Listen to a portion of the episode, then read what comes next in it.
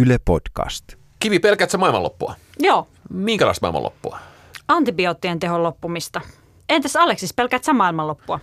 Ja mä pelkään henkilökohtaista maailmanloppua. Sanotaan nyt vaikka, että mä vaivun psykoosiin. Se on semmoinen asia, mitä mä pelkään. Aleksis ja Kivi. Eli Aleksis ja Kivi. Simeoni, suuri ja hirmuinen on päivä, joka lähestyy, ja sen nimi on hävityksen kauhistus. Aleksis Kivi. Maailmanloppu, uhka vai mahdollisuus? Mahdollisuus. Tai ainakin suomalaisessa kirjallisuudessa se tuntuu olevan aika usein mahdollisuus. Meillähän on aika voimakas käsitys maailmanlopusta ikään kuin ikuisena mökkilomana. Päästään kauas sivistyksestä, että palataan luontoon, päästään hakkaamaan halkoja ja metsästämään oma riista. Suomalaiskirjallisuudessa tuntuukin, että se maailmanloppu on yhdenlainen utopia. Pentti Linkola on tietysti kuuluisimpia tämmöisiä maalailijoita, vaikka nyt ei prosaisti olekaan. No on sit- se vähän prosallistakin kyllä No se. on se, se, se. jopa runollista. Sitten on tietysti Veikko Huovisen Hamsteri tulee mieleen ja uudempana voisi olla Laura Gustafssonin Korpi Soturi ja sitten toisaalta Arto Paasilinna Jäniksen vuosi, joka on yhdenlainen maailmanloppu sekin. Siinä on tämmöinen taustalla ajatus siitä, että ihminen voisi elää luonnon ehdoilla ja olla jotenkin aidoimmillaan siellä luonnossa. Niin siis maailmanloppu tarkoittaa oikeastaan sitä, että kaupunkirakenne tuhoutuu. Tämä on niin kuin suomalaisen, kä- suomalainen käsitys maailmanlopusta. Ja se ei ole paluu kivikauteen, vaan se on Paluu 30-luvulle ehkä, tai 30-luvulle, 50-luvulle. just niin. Mutta joka tapauksessa jotenkin vähän semmoiseen aidompaan ilmapiiriin. sitten kun maailma on loppunut, niin kynttilän valossa voidaan sitten fiilistellä mm. ja tehdä tölkkisärkeä. Me suuraan sitä maailman loppumista, mutta meillähän jää kuitenkin tämä meidän luonto. Ja nyt meillä on tullut uutena muotona maailmanloppukertomuksista tämmöiset niin kuin Risto Isomäen Sarasvatin hiekkakaltaiset katastrofikuvaelmat, jossa se maailmanloppu on, on niin kuin jossain muussa kuin romanttisessa valossa tuotu meidän et- eteen. Että se on tämmöinen niin kuin globaali oikea katastrofi. Ehkä se liittyy suomalaisilla tähän, että me ollaan kuitenkin vielä aika metsäkansa sydämeltämme. Mm. Ja me ollaan kaupungistuttu aika nopeasti, niin meitä jotenkin nämä kaupunkielämän vaateet ja vaatteet ahdistaa. Niin se, niin kuin, että, lähteä maailmalle tarkoittaa jotenkin sitä, että mennään sinne, missä on katuvaloja ja Joo. liikkeitä ja ostoskeskuksia. Se on niin kuin se maailma. Ja jos se maailma loppuu, niin sitten me tullaan takaisin kotiin. Se on just näin. Uudemmasta kirjallisuudesta Laura Gustafssonilta tuli pari vuotta sitten tämmöinen kirja kuin Korpisoturi, jossa hauskalla tavalla yhdistyy tämä, sanotaanko huovislainen ja linkolalainen maailma, mutta tämmöisen nuoren polven kaupunkilaisen naisen kirjoittamana. Tässä Korpisoturissa on siis Ahma-niminen päähenkilö, joka on survivalisti tai preppaaja, eli maailmanloppuun valmistautuva, joka yhteiskunnan romahtaessa lähtee mökille ja hänellä on kerrankin hyvä asema, koska hän tietää, mitä tehdä. Hän on valmistautunut maailmanloppuun käytännössä koko elämänsä. Ja ainut rasittava piirre siinä, että se maailmanloppu hänelle tulee, on se, että sinne mökille rupeaa ramppaamaan kaikkea muunkinlaista väkeä hänen lisäkseen. Että hänen maailmanloppunsa tavallaan menee pilalle. Tämä on niin kuin maailmanlopun ammattilainen. Siis tässä käy niin, että sen status kohoaa Joo. ma- maailman päättyessä. Ehdottomasti juuri näin. Tämä on kiinnostavaa tämä preppaus tai maailmanloppuun valmistautuminen, koska jokainen meistä tekee sitä jollain tavalla. Ja fiktiosta tätä asiaa käsitellään aika paljon. Ja, ja esimerkiksi äh, tämä niin fossiilisen aikakauden päätös on yksi semmoinen maailmanloppu, mihin me ollaan valmistauduttu eri tavoin, kuka mitenkin. Ja Antti Salminen on, on tässä niin kuin erikoistunut runoilijana ja, ja myöskin filosofina ja sitten vielä kirjailijana Lomonossovin moottori teoksellaan. Tämä on niin kuin, ehkä niin kuin analyyttisempää, mutta hengeltään samanlaista, vähän niin kuin paluuta luontoon. Et on vanhaa tietoa vaikkapa syötävistä sienistä, joita meidän kannattaisi ylläpitää siltä varalta, että maailma loppuu. Ja tämä niin kuin suomalainen survivalismi ylipäätänsä on niin kuin tämän tyyppistä valmistautumista ja juurille paluuta. Ja tämä hamsteri on musta niin hemmetin hauska esimerkki siitä, että, että kun tulee maailmanlopun talvi, joka hautaa kaiken alle, niin silloin on naurettu aiemmin, mutta, mutta sitten kun sulla on kellari täynnä hillopurkkeja, niin se hyytyy sen muiden nauru. Ittellismies, se on oikeastaan semmoinen eteläpohjainen sana, joka kuvaa, kuvaa hyvin sitä omillaan pärjäämistä. Se on varmaan hei toikin, että meillä on sota vielä niin tuoreessa muistissa, toi toinen maailmansota. Ja ehkä kuitenkin, että tässä ollaan siitä asti jollain tavalla varauduttu kolmanteen maailmansotaan. Siinä on joku tämmöinen, niin kuin, että maailmanloppu on samalla muistamista. Että, että ehkä tässä suomalaisessa maailmanloppuajatuksessa on tämä ikuisen paluun myytti. Että me ei palata kivikaudelle, vaan me ollaan aloitettu kaikki 30-luvulta. Siinä mielessä tämä on erikoinen tämä meidän kulttuuri. Esimerkiksi tuossa Mikko-Pekka Heikkisen kirjassa Terveiset Kutturasta hän on tämmöinen asetelma, että Suomi on jakautunut kahtia, Bauttiarallaa keskeltä ja on pohjoinen ja etelä, jotka on avoimessa sodassa keskenään. Eli maailmanloppu on ikään kuin tämmöinen uusi sisällissota. Tai sitten toisaalta Emmi Itärannan teemestarin kirja, jonka maailmanloppu, tavallaan maailmanloppu on jo tapahtunut. Ja se on ollut sen tyyppinen, että, että ilmasto on muuttunut aivan totaalisti, vesi on vähissä ja armeija kontrolloi vettä. Mm. Ja me ollaan kaikki Kiinan vaikutuspiirissä. Onko realistinen skenaario? Aleksis ja Kivi esittävät suppeasti maakohtaisia kirjallisia maailmanloppuja. Alright, okei okay, hyvä. Ruotsalainen maailmanloppu. Astrid Lindgrenin hengessä.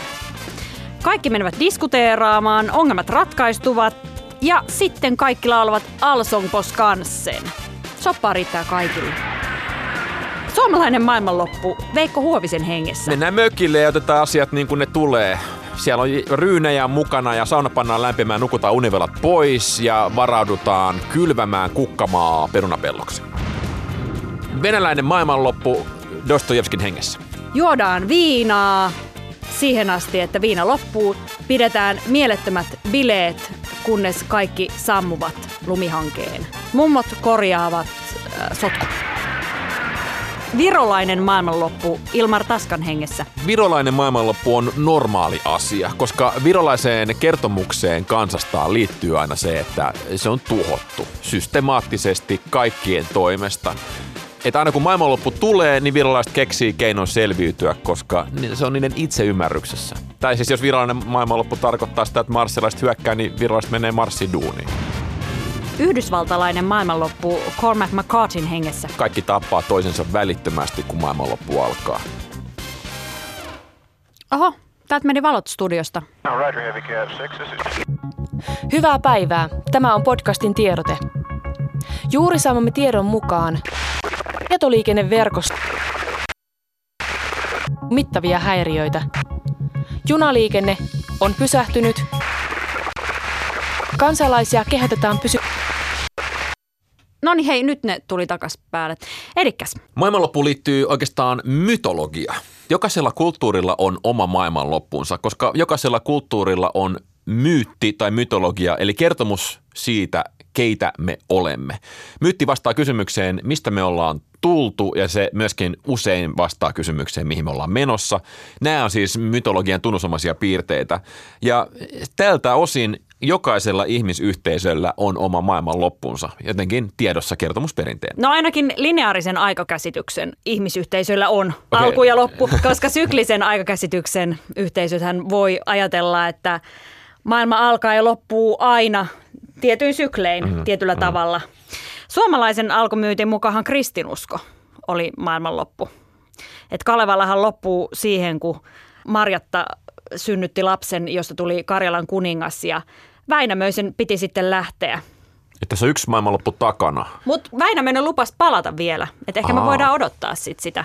Eli siis, eli meillä on kaksi maailmanloppua edessä, eikä siis suinkaan yksi, tai yksi on takana ja sitten kaksi on edessä vielä. Siltä Joo, Väinämöinen ja Jeesus on ainakin vielä tulossa. Tämän maailmanlopun mahti on semmoinen asia, joka, jonka tunnistaa hirveän vahvasti kun me katsotaan vähän tarkemmin, minkälaisia maailmanloppuja yhteiskunnassa povataan. Kuuluisimpia maailmanlopun ennustajia taitaa olla Oswald Spengler, jonka länsimaiden perikato, joka ilmestyi vähän yli sata vuotta sitten, muodostaa niin kuin tieteeseen perustuvan kertomuksen siitä, miten kulttuurit kuolevat samalla tavalla kuin mikä hyvänsä organismi. Spengler oli väärässä, mutta se ei ole vähentänyt tämän länsimaiden perikatoteoksen tenhoa. Tämä on siis tuhat sivua teoreettista filosofiaa. Tämä ei ole mikään page turner juoni romaani, vaan, vaan niin kuin tämmöinen analyyttinen katsaus siihen, miten me joudutaan perikatoon. Ja tätä suurtiin vähän ennen ekaa maailmansotaa. Ja nyt meillä on niin uusia maailmanlopun selityksiä. Meillä on uusia länsimaiden perikatoja, joista varmaan nyt tämän hetken tunnetuin ja, ja ajankohtaisin on Jussi halla jonka skriptablogi on nimeltään, alanimeltään kirjoituksia uppoavasta lännestä halla ja tällä niin persumytologialla. Se maailmanloppu tarkoittaa oikeastaan sitä, että tämä suomalaisuus etnisenä ehjänä kokonaisuutena ja omana kansakuntanaan murenee. Toinen kilpaileva maailmanlopun teoria sille on toisella kilpailevalla puolueella, vihreillä, joka oikeastaan juontaa Pentti Linkolan kuuluisaksi tekemällä ekologisuudella oman maailmanloppunsa siihen, että luonto tuhoutuu. Meillä on siis politiikassa tällä hetkellä kaksi voittavaa maailmanloppua. Vihreät ja persut on ne esittänyt. Ja nämä kaksi porukkaa vihaa syvästi toisiaan, koska niillä on kilpailevat maailmanloput. Huomionarvoista tässä on oikeastaan se, että nämä kertomukset ovat erittäin tehokkaita keinoja hallita ihmisiä. Tämä on niin tavallaan kirjailijan ja vallan työn vahvimpia polttopisteitä. No maailmanloppuun sarnaavat uskonnotkin ollut aina hyvin suosittuja. Mutta vähän samahan näissä on näissä vihreissä ja persuissa. Molemmilla on tämä mytologiansa.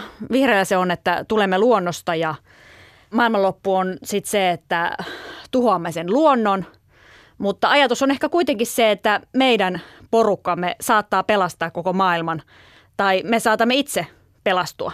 Ja perussuomalaisillahan se mytologia on joku semmoinen, että ennen me olemme kaikki puhtaita suomalaisia hyvin toimivassa valtiossa ja meillä oli hyvä olla keskenämme, mutta siitä ulkopuolelta tuli uhka joka niin kuin uhkaa tuhota meidät. Euroopan unioni ja sitten tämä niin muuttoliikkeet. Ja... Mutta meillä on vielä mahdollisuus pelastua, mikäli me suljemme rajat ja Musta tuntuu, että jollain tavalla ne ihmiset, jotka äänestää perussuomalaisia tai vihreitä, niillä on aika voimakas sitoutuminen siihen mm, maailmanloppuun mm, ja siihen mytologiaan. Mutta jos me mietitään kertomuksilla hallitsemista, jos me mietitään maailmanloppua jonkunnäköisenä äh, tällaisena keinona muodostaa yhteistä kertomusta, mitä siis mytologia tekee ja politiikka ja kaikki tekee tätä samaa, niin musta on kiinnostavaa oikeastaan se, että näkyvin maailmanloppukertomus maailmassa tällä hetkellä on zombitarinat. Ja mä oikeastaan niin kiinnostuin ja innostuin semmoisesta selityksestä, että, että zombitarinat on sitä suositumpia, mitä vähemmän ihmisellä on sellainen tunne, että se voi vaikuttaa oman yhteiskuntansa tai yhteisöönsä. Sen takia Etelä-Korea ja Yhdysvallat on niitä paikkoja, joissa zombitarinat on kaikkein suosituimpia, koska siellä saman ihmisen itseymmärrys on sellainen, että se ei voi oikeastaan vaikuttaa mitenkään omaan yhteisönsä ja valtioonsa, jolloin siis se zombitarina muodostuu jonkinnäköiseksi niin kuin selkeäksi antiteesiksi. Tämä on hei hauska havainto, koska suomalaisessa kirjallisuudessahan meillä ei zombitarinoita juuri ole.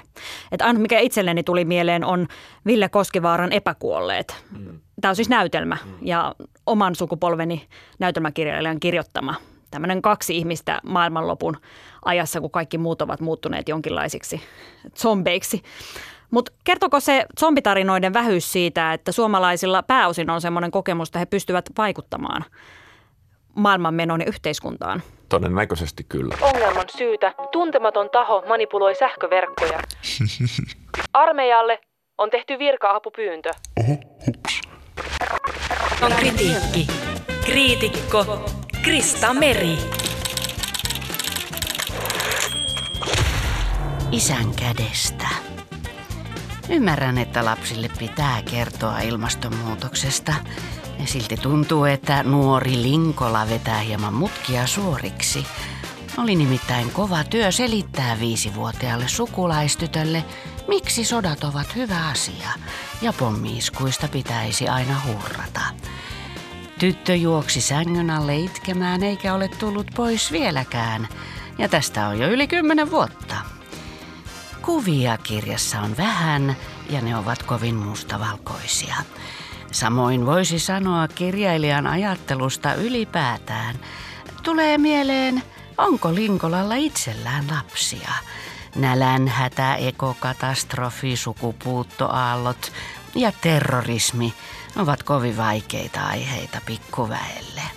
Positiivista kirjassa on kuitenkin runsas kuvaus metsästä – Metsän väki, kuten linnut, ilahduttavat aina perheen pienimpiä. Joskin kissojen massamurhaan kannustaminen tuntui hieman ylimitoitetulta. Kirja on toki hyvin opettavainen, mutta jatkossa voisin ohjeistaa Linkolaa jätä lapsille edes hiven toivoa. Pentti Linkola, Voisiko elämä voittaa? Kolme tähteä, Triipueng.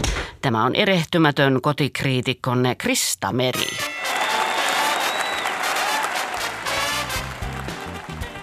Ja seuraavaksi maailman parhaat loput kirjallisuudessa. Kahdeksantena. Marsilaiset hyökkäävät. Yhtäkkiä olemme keskellä planetaarista sotaa. Orson Welles, maailmojen sota.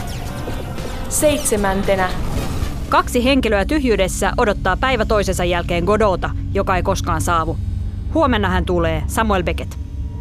Kuudentena Suuri tulva, vedenpaisumus, tylsä ja kaikkialla toistuva tarina Gilgamesista raamattuun ja aina muumeihin asti. Helppo ratkaisu, joka ei koskaan itse asiassa oikeastaan toimi, koska ihan kaikki ihmiset ei vielä milloinkaan hukkunut. viidentenä Rutto tappaa kaikki ihmiset. Pieni joukko sulkeutuu linnaan, jossa rauhkaparat kuvittelevat olevansa turvassa. Kaikki kuolevat. Decamerone, Giovanni Boccaccio. neljäntenä Nuori neito Marjatta syö puolukan ja tulee raskaaksi. Syntyy poika, josta tulee Karjalan kuningas ja Väinämöinen joutuu lähtemään. Kalevala. kolmantena Ihmiskunta alkaa spontaanisti sokeutua. Yhteiskunta romahtaa. Kertomus sokeudesta, Jose Saramago. Toisena Taivas tippuu niskaamme. Asterix, Alberto Uderzo ja René Goscinny. ja ensimmäisenä Maapallo tuhotaan, koska se on kosmisen ohituskaistan tiellä. Linnunradan käsikirja liftareille, Douglas Adams. Nyt on kyllä aika tunsit sä? eriko. Nyt on aika eriko. Joo, kyllä mä huomaan. Nyt se loppu. Okei. Oliko tämä niinku, maa, onko tää niinku maanjärjestys? varmaan ohi. Hei, en mä usko, se ei varmaan räjäytellä jotain. No, mutta hei, jatketaan. Koskettavimmilla on myös tämä niinku maailmanlopputarinat itselleni. Ni, niin ne, ne liittyy niinku yksilöiden elämään. Ja, ja, niinku, ja oikeastaan siihen, että, että varmaan niinku burnoutin voi ajatella semmoisena, että jos se on riittävän paha romahdus, niin se, se luhistuminen on totaalista. Mutta sitten on niinku mielenterveys ylipäätänsä kirjallisuuden aiheena ja, ja varsinkin historiallisena aiheena sellainen, joka, joka on maailmanlopun kirjallisuutta. Ja heti mun tuli mieleen Johanna Holmströmin Sielujen saari ja Katja Kallion Yön kantaja, jotka molemmat kertoo Seilin saaresta, joka oli siis tällainen länsirannikolla sijainnut naisten viimeinen karkotuspaikka mielenterveysongelmien kanssa paineville naisille, niin, niin semmoinen loppusijoituspaikka, josta juuri kukaan ei tullut koskaan takaisin Sinne piti ottaa oma arkku mukaan. sitten on niin kuin jonkinnäköisiä väliaikaisia maailmanloppuja, niin kuin Juha Hurmeen hullu. Tai sitten Neil Hardwick on myöskin kirjoittanut omasta masennuksestaan. Ja sitten ulkopuolisuudesta ja poissaolosta. Ja sitten oikeastaan siitä tunteesta, joka on vähän niin kuin astronautin tunne. Että mä oon tämän oman hulluuteni keskellä aivan irti muista ihmisistä, aivan niin kuin omalla kiertoradallani ja mä oon poissa ja, ja niin kuin kaikki se, missä mä olin mukana on katkennut ja päättynyt. Kirjallisuus aika hyvin pystyy käsittelemään juuri tällaisia asioita, jotka edustaa niin kuin maailman loppua jollain tavalla, tavalla tai toisella. Mulle tuli mieleen tuosta hulluksi tulemisesta niin Riikka Pulkkisen Lasten planeetta, joka on selkeästi maailmanloppukirja. Siinä on oikeastaan kolme erilaista maailmanloppua, jotka nivoutuu yhteen. Et siinä on avioero, joka on siis päähenkilö Frederiikalle maailmanloppu. Kaikki hänen itsekäsityksessään ja maailmanpiirissään muuttuu täydellisesti. Sitten siinä on planeetan kohtalo. Siinä on niin kuin yhdistetään tätä henkilökohtaista maailmanloppua ilmastonmuutokseen ja niihin enteisiin, mitkä on tuloillaan. Ja sitten toisaalta juurikin tämä psykoosi. Eli siinä on tota, käsitellään tämän Frederikan sisaren Julian sairastumista psykoosiin, joka on tapahtunut aikaisemmin tässä tarinassa, mutta joka nivoutuu yhteen näiden kahden muun maailmanlopun kanssa. Mutta tässä kirjassa on hienoa se, että näistä maailmanlopuista selvitään. Kivi, mikäs sun ajatus tästä on? Oletko sä kova luokan maailmanlopun odottaja? No mä varmaan odotan edelleenkin, mutta lapsena mä ootin, että koska tulee iso sota, joka tuhoaa kaiken maan päältä. Vähän niin kuin tiedätkö tuon Ultra Bran biisin kahdeksanvuotiaana, jossa lapsi odottaa, että koska tulee ydinsota Mm. ja sitten sitä ei ikinä tule. Ja tavallaan se on pettymys ollut se, että sitä sotaa ei tullutkaan.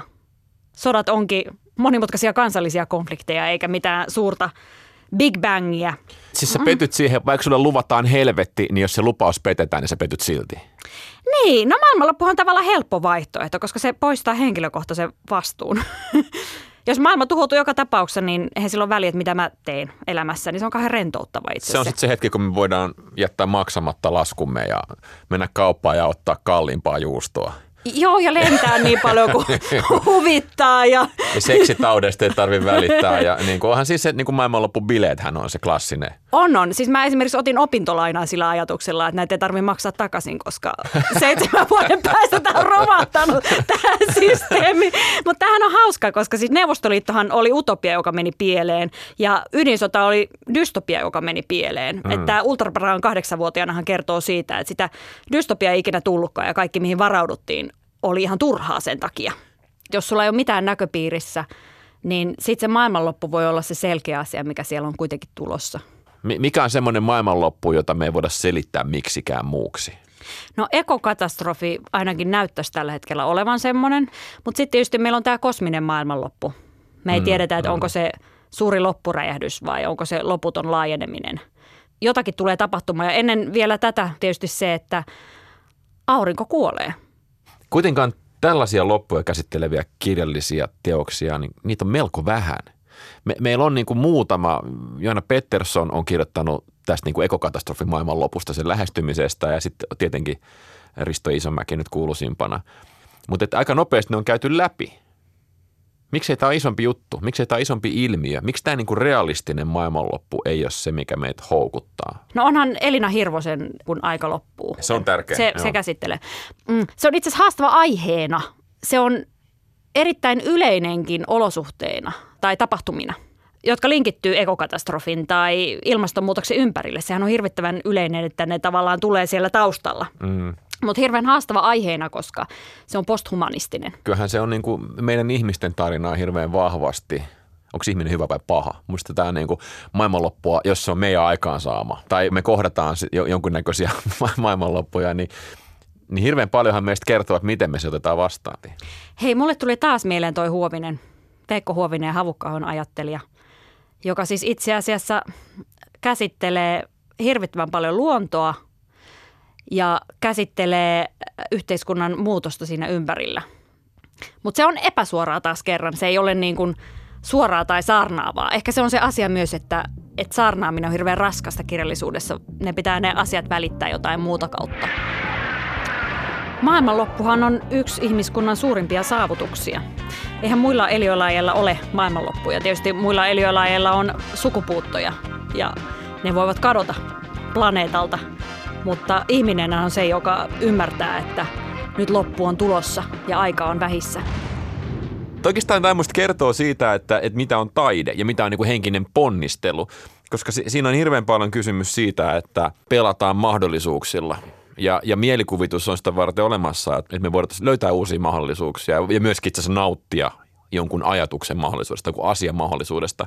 Voin niin ajatella, että maailmanloppu on semmoinen teema, joka liittyy kaikkiin kertomuksiin. Aina me voidaan jokaisen kertomuksen äärellä pohtia sitä, mihin tämä tulee päättymään tai mihin tämä katkee. Mikä tämän kertomuksen tai tämän porukan loppu on. Ei varmaan ole kertomusta, joka ei olisi palautettavissa mytologiseen ajatteluun, eli siis maailmanloppuun. Ja tässä suhteessa – kun me hahmotetaan tarinaa niin kuin ihan niin kuin rakenteen kannalta tai mitä tahansa inhimillistä rakenteen kannalta, niin siinä on nämä klassiset antiikista löydetyt, Aristoteleen löytämät alku, keskikohta, loppu. Jos meillä ei ole maailmanloppu, niin ei meillä ole mitään alkuukaan. Tavallaan niin kuin tämmöisen klassisen narratiivin synnyttäminen ilman maailmanloppua onko se mahdollista edes? Nämä liittyy meidän lineaariseen aikakäsitykseen myös nämä meidän tarinat, joissa on alku, keskikohta ja loppu. Et syklisen aikakäsityksen tarinat on vähän erilaisia. Ne saattaa loppua samaan kohtaan, mistä alku, tai ne saattaa kestää sukupolvelta toisille. Siinä aina keksitään lisää ikään kuin kerrostumia siihen storiin. Mutta niissä ei välttämättä ole yhtä selkeäräisesti sitä, että mistä asia alkoi ja mihin se loppuu. Siinä mä ainakin on oikeassa, että on voittava kertomuksen muoto. Ne ihmiset, jotka ovat kantaneet maailmanloppua sisällään, ovat voittaneet. Hetkonen, millä tavalla voittavia? Vallannut maailmaa ja keksinyt demokratiat ja markkinatalouden ja, ja tota, lentänyt kuuhun ja tullut takaisin kuusta ja nyt ne on menossa Marsiin. Ja, et, ja et, nyt ne on ne tyypit, jotka on myös aiheuttanut... ne toteuttaa sen maailmanlopun. Ne toteuttaa sen maailmanlopun. Se on totta. Ja aika monen muun ihmiskunnan jäsenen ja eliolajin maailmanlopun eli, eli sä oot siis oikeassa. Maailmanloppu on ihmiskunnan suurin saavutus. Jota ei onneksi ihan vielä ole saavutettu. Ja joka päivä lähempänä. joka päivä lähempänä maailmanloppua. Saa kyllä. vakavia vaurioita. Kansalaisia tuntemattoman tahon hyökkäyksen kohteeksi. Kansalaisia kehotetaan hakeutumaan mahdollisimman nopeasti lähimpään väestön suojaan.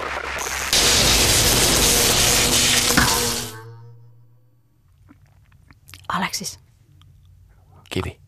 ootko vielä siinä? Täällä on ihan täysin pimeätä. Mitähän täällä oikein on tapahtunut? Mun, mun kännykkäämme päälle. Tai siis se menee päälle, mutta se ei saa yhteyttä mihinkään. Ollaanko me, niinku, ollaanko me ihan täysin kahdestaan täällä? Ette ole. Hei, Hei isoveli. Sä oot täällä vielä. mitä sä, missä sä oot? Mitä sä oikein, Mitä siellä tapahtuu? No en kerro. No kerro nyt. M- mitä sä oikein, mitä sä teet siellä oikein? No okei. Näin teknologiana ajattelin ottaa vallan.